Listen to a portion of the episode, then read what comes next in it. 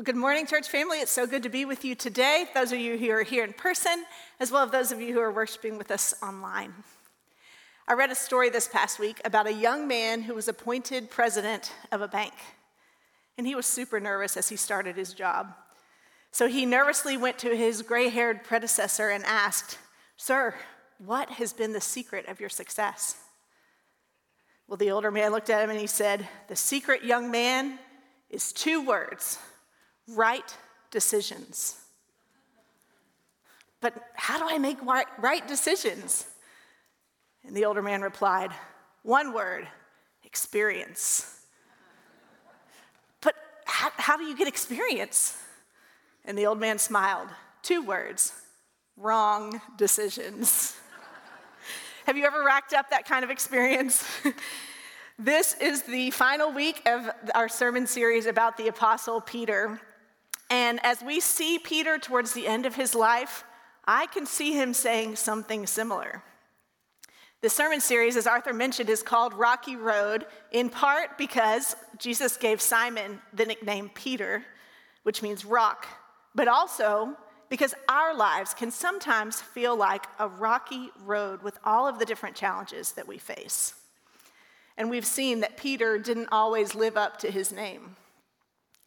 We saw him courageously walk on water, and then we saw him begin to sink when his trust in Jesus wavered. We saw Peter deny Jesus three times, and then we saw Jesus graciously restore him. Two words, wrong decisions, that led to one word, experience, that led to two words, right decisions. And last week we saw Peter standing on more solid ground in his sermon at Pentecost as he connected the coming of Holy Spirit with what was promised in Scripture. And this week, we're going to fast forward to about as close as we can get in the Apostle Peter's life at the end of his story. And we're going to see how the experiences that we've seen so far have shaped the person that Peter has become and the legacy that he will pass on to those around him. So listen as I read 1 Peter 5 1 through 4. May God bless the reading of this word. To the elders among you, I appeal as a fellow elder and a witness of Christ's sufferings, who will also share in the glory to be revealed. Be shepherds of God's flock that is under your care, watching over them, not because you must, but because you are willing, as God wants you to be. Not pursuing dishonest gain, but eager to serve not lording it over those entrusted to you, but being examples to the flock. And when the chief shepherd appears, it's like a voice from heaven. and when the chief shepherd appears, you will receive the crown of glory that will never fade away. I'm sorry to make a joke in the reading of scripture, I just couldn't help it.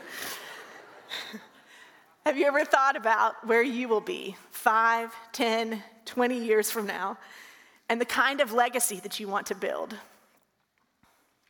I was thinking this week about movies and then their sequels, where we get to see the characters much later on in life and the difference that this gap in time has made.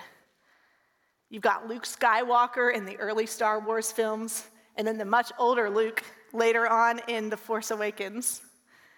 Or think about the animated character of Andy from the movie Toy Story and a much older Andy who goes to college in Toy Story 4. And of course, the new big one this summer with Top Gun and the new release Maverick. Although I'm not sure Tom Cruise looks any older the second time around. It's not fair, really. Well, what do we gain by looking back and looking forward?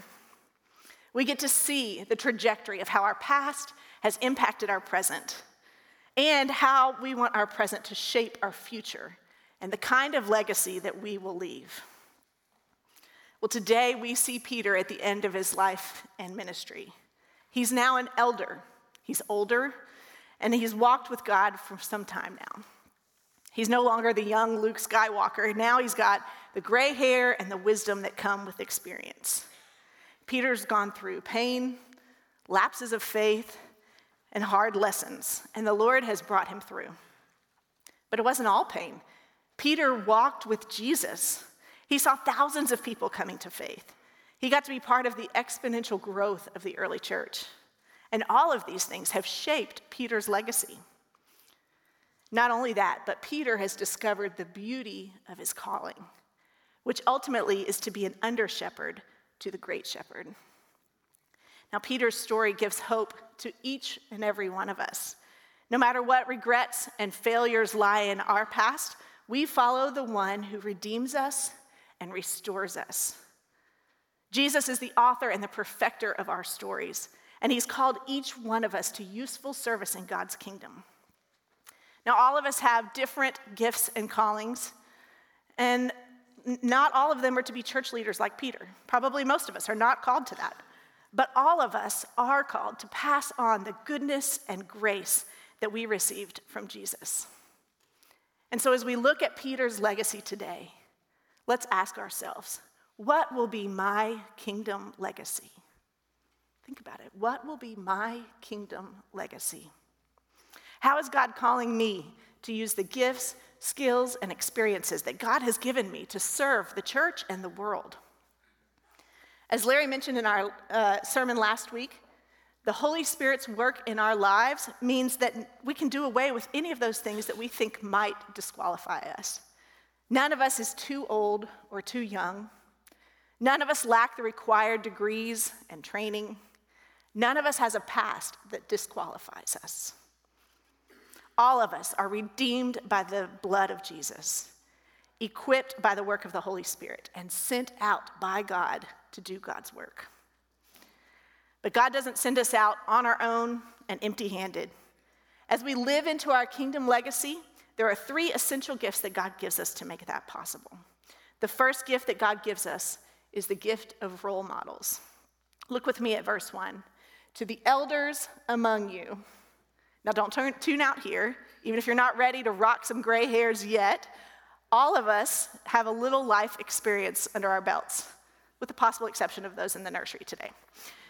But Peter didn't just write a separate letter just to the elders of the church or just to church, uh, those with the title of church leader. This letter was sent to the congregation as a whole. It was meant to be read out loud to everyone there. So while he's addressing church leaders, I think Peter knew his audience. He deliberately chose to make his instructions broadly applicable to anyone with a position of influence. And if you're in this room and not in the nursery, I think that means you, as well as those of you watching online. So, Peter begins with an appeal. Now, this is more than just a kind request.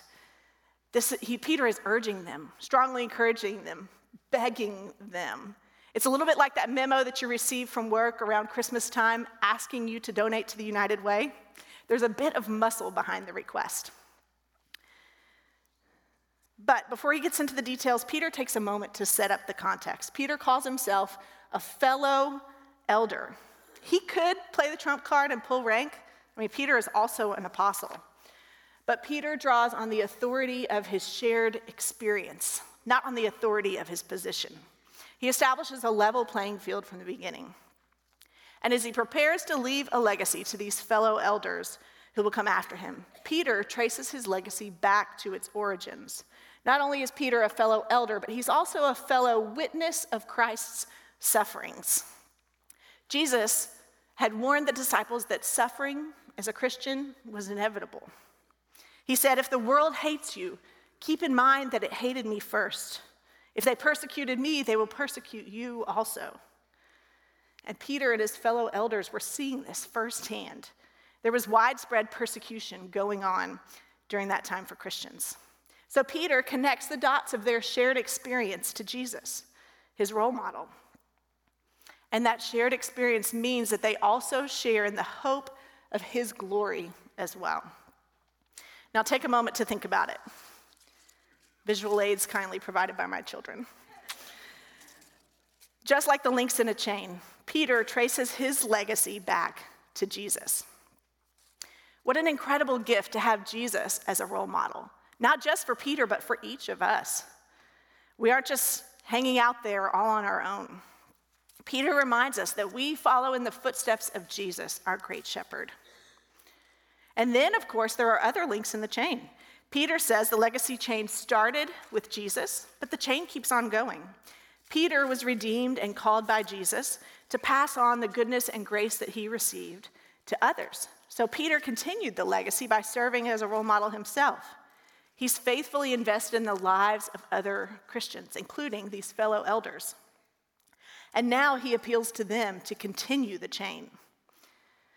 This chain doesn't end with Peter serving as a role model, but Peter calls on those believers to also serve as role models for those who will come after them, to pass on the gift of role models to others.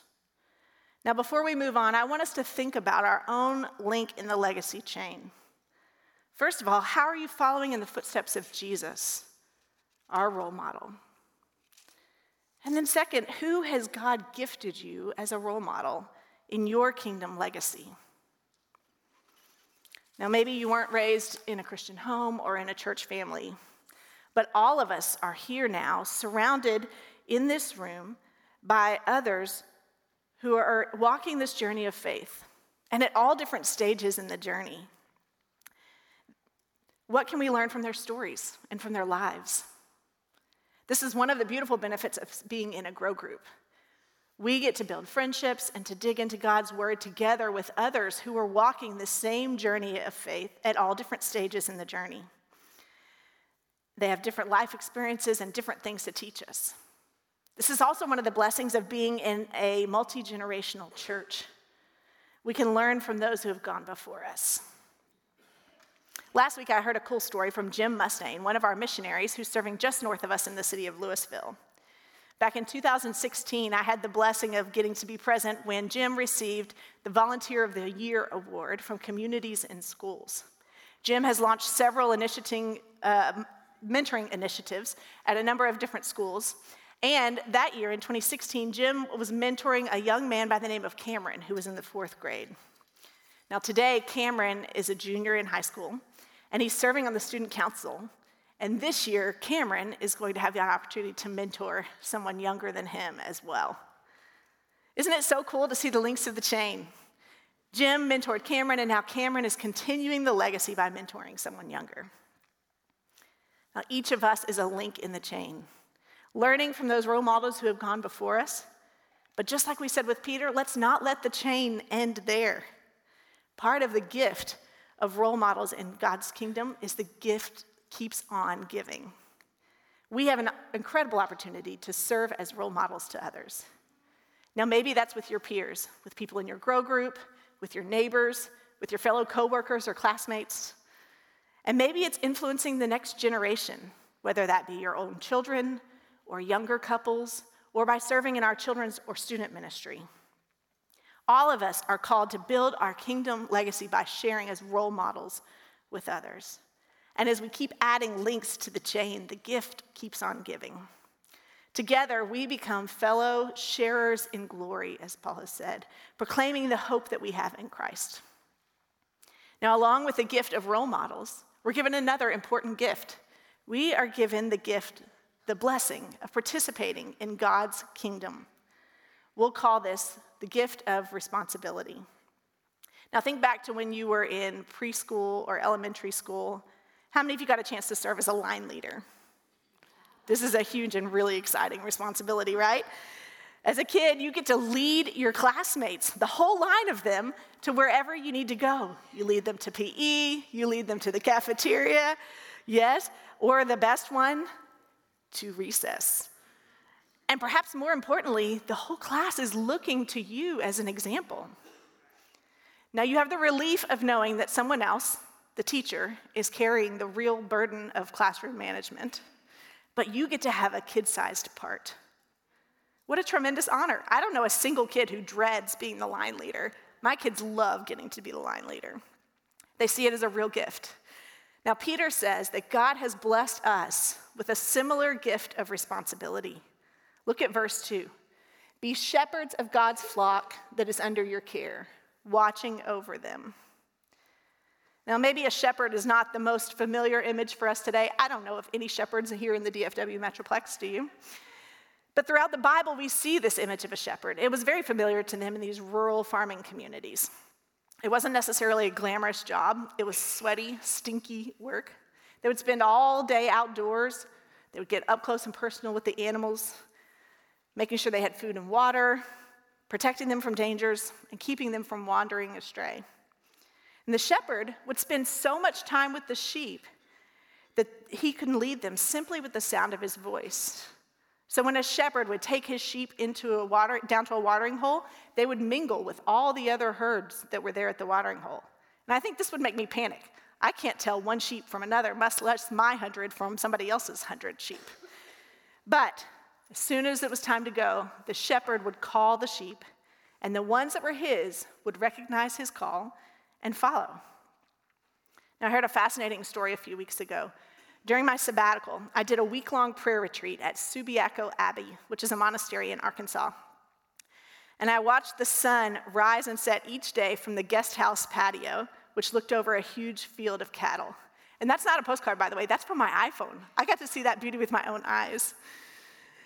All right, now I know I'm mixing my metaphor because this story is about cattle and not sheep, but it's too good not to share. So the monks, in addition to devoting their days to prayer and scripture, each of them had a job to do at the abbey. Not too long ago, one of the elderly monks um, who took care of the cows passed away. And he was buried in this beautiful cemetery that you can see here in my picture, which is right next to the cow pasture. And as the monk was lowered into the ground, the other monks were shocked to see the entire herd of cattle making their way across the field their loud moos calling out to the one who had taken care of them day after day and year after year. That's what a shepherd looks like. That's the charge that Jesus gave to Peter and that Peter passes on. We are called to care for others in the same way that Christ has cared for us.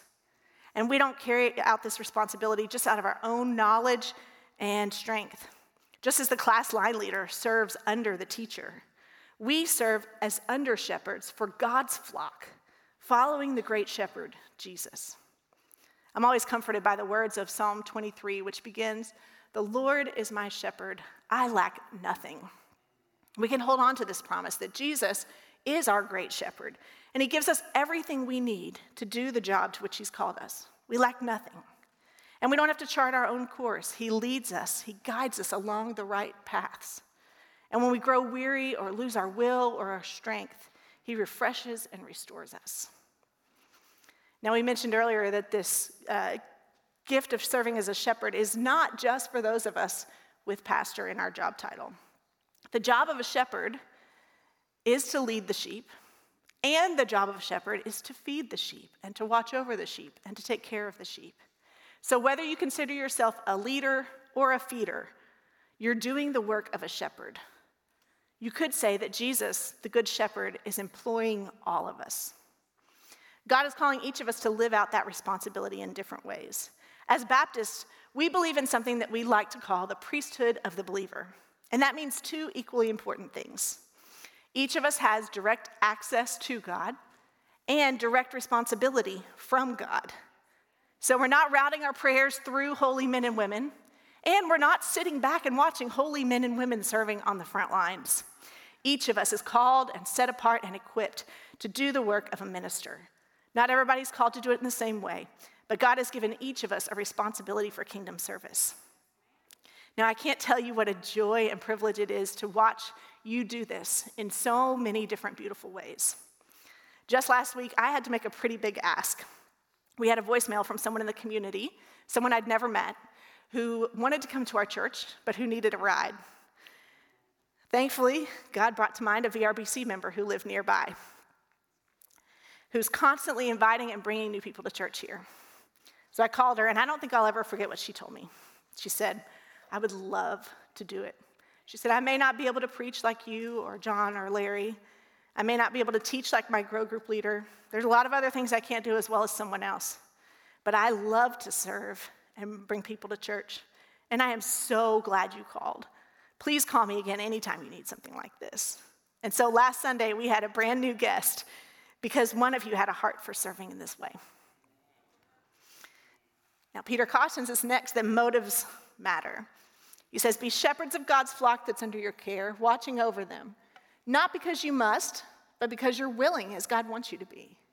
not pursuing dishonest gain, but eager to serve, not lording it over those entrusted to you, but being examples to the flock.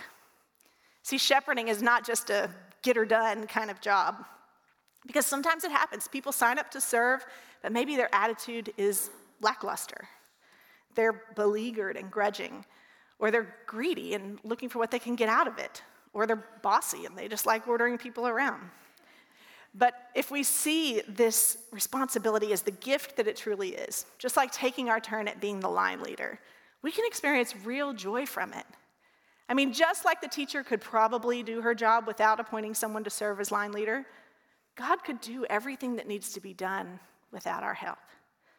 But God gives us this gift of being useful in God's kingdom so that we can experience the deep joy that comes from serving as an under shepherd. So Christ gives us the gift of responsibility, of meaningful service in God's kingdom. And we have the opportunity to carry that out willingly, eagerly, and in the pattern of Jesus. And then we come to the final gift that we look forward to, which is the gift of reward. Now, I know what you may be thinking. This is a trick. We just spent a long time talking about motives, and you already told me it's not about what we can get out of it, right? And of course, I wasn't trying to trick you, but that's absolutely true. We serve without any expectation of getting something back. But there is comfort in knowing that when the job seems messy or hard or thankless, the chief shepherd sees it. And not only does the chief shepherd see it, but he will ultimately reward it. And that gift can keep us serving with great joy. Verse 4 says, And when the chief shepherd appears, you will receive the crown of glory that will never fade away.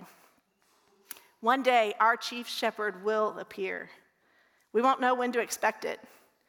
Sometimes I wish I knew when so that I could make sure I was in tip top shape, spiritually speaking. I think waiting for the day of the Lord's return is a bit like a school teacher anticipating when her principal will stop by to observe and evaluate her. Even a teacher who's consistently known for her quality teaching is going to feel the pressure to do a really smashing job that day. If she knows when it's going to happen, she'll probably pull out all the stops and be focused on her own performance and the results. She'll, she'll prepare a lesson that is truly dazzling, which might look nothing like the lessons that she teaches every other day. But if she doesn't know when the observation will be, then she focuses each day on doing her level best. She teaches well because she's called to do it, because she believes in it, and because on the best of days, it brings her great joy. This is how it is for us as under shepherds, as we follow the chief shepherd. We know that one day Jesus will come back, and we will receive the reward of those who have followed in the chief shepherd's footsteps, of those who serve faithfully and without fanfare, those that God has called them to serve. And just like a crown that was given in those days to a winning athlete or to a military victor, we will know the glory of being accepted by God and having been useful in God's kingdom. And that's no short lived success, that is a powerful legacy. How often do you think about the legacy that you will pass on to those around you? I want to close this sermon today by telling you about the most memorable funeral I have ever been to. The weird thing was, it was for a man who hadn't actually died. His name was Ralph McIntyre, but everybody called him Granddaddy Mac and he was one of the most loved people I have ever known because he loved everybody else so well. Now, Granddaddy Mac was getting older and his health was starting to fail, and everyone knew that the end wasn't going to be too long in coming. And I don't remember whose idea it was or how it came about. I suppose somebody was thinking ahead to the incredible things that everybody was going to say at Granddaddy Mac's funeral. And then they thought what a shame it was that he wouldn't be there to get to hear it. So they decided to go ahead and do it beforehand.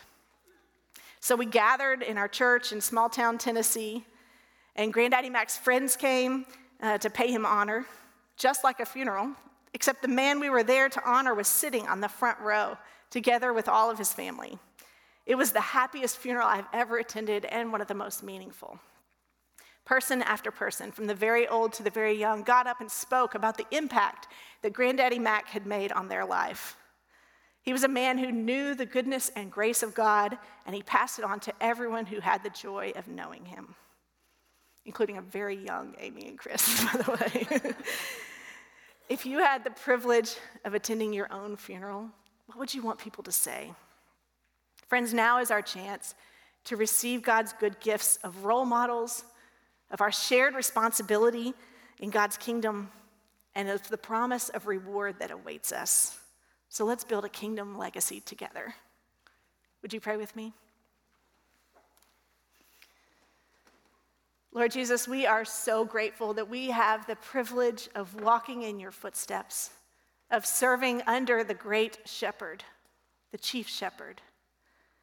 Lord, we're so grateful for the suffering and the sacrifice that you endured on our behalf. And Lord, we are grateful for the gift of being participants in your kingdom now. Lord, we ask that you would help us to see the role models around us and to be willing to serve as role models to those around us as well. And Lord, ultimately, we are so grateful that we can look ahead to the one who sees us and who knows us, and that ultimately we will have the privilege of not only being in your presence, but of being told we've done a job well. And so, God, we are grateful for the legacy that you have handed down to us and ask that you would help us to live out that legacy well. It's all in the name of Jesus, our chief shepherd, we pray. Amen.